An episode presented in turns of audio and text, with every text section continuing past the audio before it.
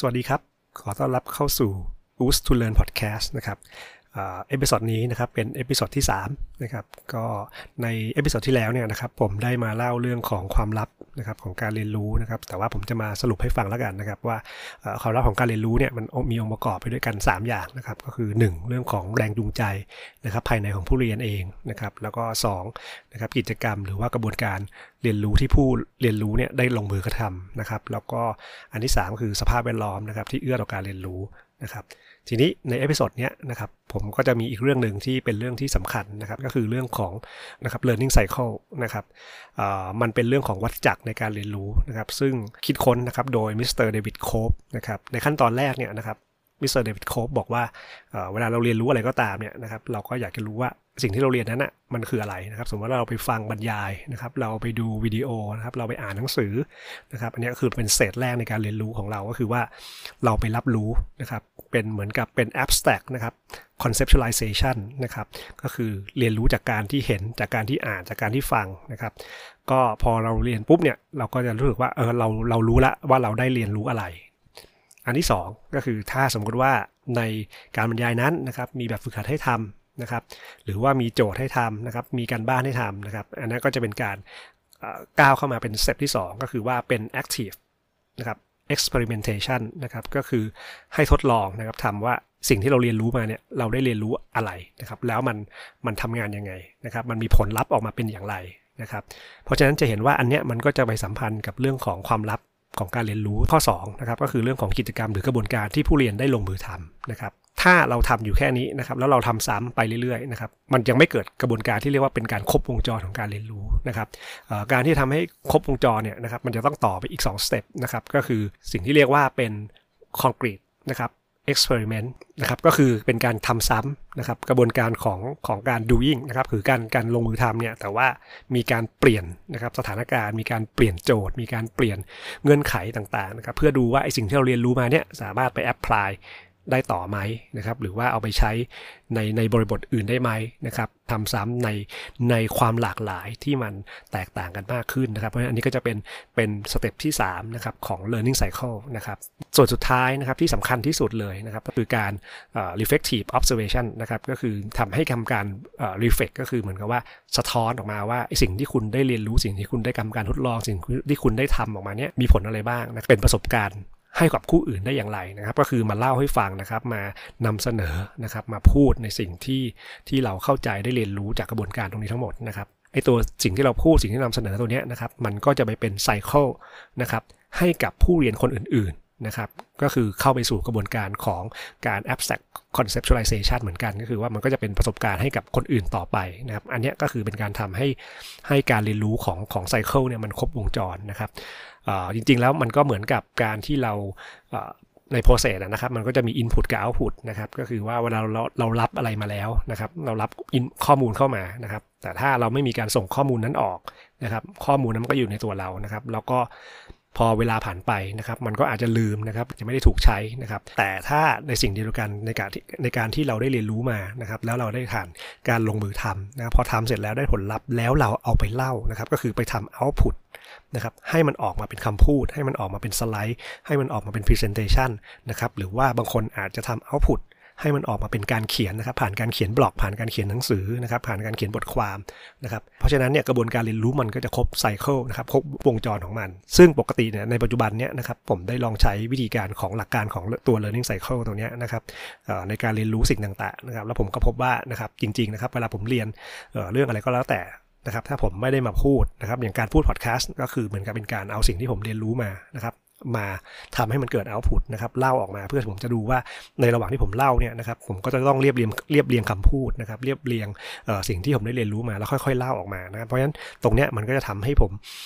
เกิดความชำนาญนะครับแล้วก็สามารถเข้าใจนะครับแล้วก็เหมือนกับจำมันได้ไปตลอดก็อยากจะมาแนะนำเหมือนกันว่าถ้าสมมติว่าการที่เราเรียนรู้อะไรก็แล้วแต่นะครับลองไปใช้ดูนะครับสร้างแรงจูงใจก่อนนะครับหากิจกรรมที่ทำให้เกิดการทำซ้ำได้นะครับแล้วก็สร้างสภาพแวดล้อมนะครับจากนั้นเนี่ยลองใช้กระบวนการของ learning cycle นะครับทำให้เรานะครับมี input เข้ามานะครับผ่านการลงมือทำเอาไป reflect นะครับสร้างเป็น output นะครับออกมาในรูปแบบต่างๆไม่ว่าจะเป็นวิดีโอออกมาเป็นพอดแคสต์ออกมาเป็นเสียงนะครับหรือว่าออกมาเป็นสไลด์ออกมาเป็นพรีเซนเทชันนะครับกระบวนการเรียนรู้ตรงนี้ครบวงจรนะครับแล้วผมเชื่อว่าท่านก็จะค้นพบนะครับความมหัศจรรย์นะครับของคำว่า learning cycle นะครับผมก็มีหนังสือเล่มหนึ่งนะครับที่เดี๋ยวผมอาจจะมารีวิวในคราวหน้านะครับเรื่องของ The Latte Factor นะครับเป็นเรื่องเกี่ยวกับการเงินส่วนบุคคลนะครับก็คือในหนังสือเนี่ยมันก็เป็นเล่มที่บางๆนะครับก็มีหลายๆคนแนะนำนะครับว่าเป็นหนังสือที่จริงๆแล้วหลักการมันไม่ได้ยากอะไรเลยนะครับคนเรามักจะมองข้ามนะครับแต่ว่าการเล่าเรื่องของหนังสือเล่มนี้นะครับมันจะแปลกกว่าเล่มอื่นตรงที่ว่าเวลาเราพูดหนังสือพวก how to หรือหนังสือพวกการแนะนำต่างๆเนี่ยนะครับมันก็มักจะเล่าเป็นสเต็ปเป็นขั้นตอนนะครับว่าจะต้องทำอะไรบ้าง1 2 3 4 5นะครับแต่เล่มนี้เขาจะเล่าผ่านเป็นสตอรี่นะครับก็คือในหนังสือเนี่ยมันก็จะมีสตอรี่นะครับที่เล่านะครับเรื่องชีวิตของผู้หญิงคนหนึ่งนะครับอายุ27นะครับที่ทำงานแล้วก็ไปเจอกับเจ้าของร้านกาแฟนะครับตอนแรกเนี่ยผู้หญิงคนนี้เขาไม่รู้ว่าเป็นเจ้าของร้านกาแฟนะครับเขานึกว่าเป็นคนชงกาแฟตอนมารู้ตอนหลังนะครับเจ้าของร้านกาแฟเนี่ยนะครับก็สอนนะครับบทเรียนเกี่ยวกับเรื่องทางการเงินนะครับให้เขาเห็นนะครับโดยที่ใช้นะครับตัวบริบทของ Latte Factor นะครับบรรยายให้ฟังว่าไอ้เรื่องเล็กๆน้อยๆเนี่ยนะครับสามารถที่จะก่อให้เกิดผลสเกลใหญ่ขึ้นได้อย่างไรนะครับก็คือในที่นี้ก็คือเรื่องการเงินนะครับในการเก็บเงินนะครับตอนที่ผมอ่านนะครับผมก็เริ่มกระบวนการเรียนรู้เนี่ยคือผมก็จะบอกว่าโอเคเราได้รู้แล้วว่าโอเคสตอรี่มันเป็นยังไงรอบที่2นะครับผมก็จะต้องมานั่งดูว่าได้ผลลัพธ์ตามที่เขาพูดไหมนะครับเขาในหนังสือเนี่ยเขาจะมีเรื่องของการคำนวณนะครับตัวเลขในบทสนทนาในหนังสือนะครับว่าเนี่ยถ้าคุณเก็บเงินเท่านี้นะครับต่อเดือนต่อวันเท่านี้นะครับต่อเดือนเป็นเท่านี้ต่อปีเป็นเท่านี้นะครับผมก็ลองเอามาคำนวณตามดูนะครับหลังจากที่อ่านจบแล้วนะครับก็ลองพลิกกลับมาหน้านี้นะครับเพื่อดูว่าสิ่งที่เขาสอนมาเนี่ยมันจริงไหมซึ่งผมพบว่าสิ่งที่เขาคำนวณในหนังสือนะครับคำนวณผิดตอนแรกก็ไม่แน่ใจว่าเขาคำนวณผิดนะครับแต่ว่าพอไปเช็คในตัวแอปพลิเคชันนะครับ Latte Factor Calculator นะครับที่อยู่ในเว็บไซต์ของผู้เขียนเนี่ยนะครับผมก็ลองเข้าไปใส่ตัวเลขเนี่ยเข้าไปปรากฏว่าตัวเลขก็ออกมาตามที่ผมคำนวณจริงๆก็คือแสดงว่าตัวเลขในหนังสือเนี่ยผิดเนี่ยมันก็ทำให้เราเห็นว่าอ๋อสิ่งที่เขาสอนมาในหนังสือนะครับตอนที่เราทำ abstract conceptualization เนี่ยนะครับสิ่งที่เราเรียนรู้มานะครับถ้าเราเชื่อว่าอันเนี้ยมันถูกแล้วเราจำไปเลยนะครับมันก็อาจจะเป็นการจำความรู้องค์ความรู้หรือข้อมูลที่มันผิดนะครับอย่างที่พอเราผ่านการ active experimentation นะครับก็คือลองดูซิว่าผลลัพธ์มันออกมาเป็นยังไงนะครับพอพบว่ามันผิดปุ๊บได้รู้ว่าอ๋อโอเควิธีการคำนวณที่ถูกต้องเป็นยังไงนะครับทีนี้พอเสร็จปุ๊บนะครับผมก็ไปดูในหน้าappendix นะครับก็คือเขาก็จะมี calculate นะครับไอตัวเลขอื่นๆนะครับเพื่อให้เห็นว่าในมุมมองหลากหลายนะครับผมก็จะลองคำนวณตามซึ่งก็พบว่าตัวเลขหลายๆอันที่อยู่ใน appendix ก็ผิดเหมือนกันนะครับแล้วก็เลยทำให้ผมมานั่งคิดว่าถ้าอย่างนั้นผมลองคำนวณนะครับในบริบทต่างๆที่ผมคิดโจทย์ขึ้นมานะครับอันนี้ก็จะเป็นการทำ concrete นะครับ experimental experience นะครับผมก็จะรู้ว่าอ๋อโอเคมันสามารถจะพลิกแปลงแบบนี้ได้พลิกแปลงแบบนั้นได้เกิดโจทย์ขึ้นมาในใจว่าเรามีตัวเลขประมาณแบบนี้นะครับเราสามารถคำนวณแบบนี้ได้นะครับในบริบทแบบนี้เราสามารถคำนวณย้อนกลับแบบนู้นแบบนี้ได้มันก็จะทำให้เรารู้นะครับการเอาไอ้ตัวทฤษฎีตรงนี้ไปใช้ในบริบทที่มันหลากหลายมากขึ้นนะครับจากนั้นเนี่ยก็คือผมก็ยังขาดขั้นตอนสุดท้ายนะครับก็คือกระบวนการนะครับdeflection นะครับเพราะฉะนั้นผมก็เลยตั้งใจว่านะครับในเอพิโซดถัดไปเนี่ยนะครับผมก็จะเอาหนังสือเล่มนี้นะครับมา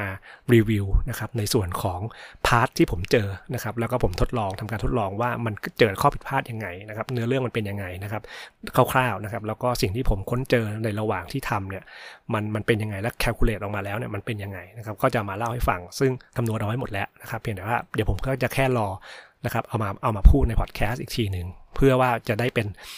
reflection นะครับสำหรับตัวผมเองด้วยแล้วก็ผมก็จะได้สามารถเข้าใจแล้วก็จำกระบวนการทั้งหมดนะครับของการทำงานของตัว Latte Factor นะครับเพราะฉะนั้นตรงนี้มันก็จะเป็นการเรียนรู้ที่ครบวงจรของผมนะครับทุกครั้งที่ผมเรียนรู้เรื่องอะไรก็ตามเนี่ยผมก็จะทำประมาณนี้ก็หวังว่านะครับจะเป็นประโยชน์นะครับกับคนฟังนะครับแล้วก็สามารถเอาไปใช้ในชีวิตประจำวันได้นะครับแล้วเดี๋ยวพบกันใหม่ในเอพิโซดถัดไปนะครับขอบคุณมากครับสวัสดีครั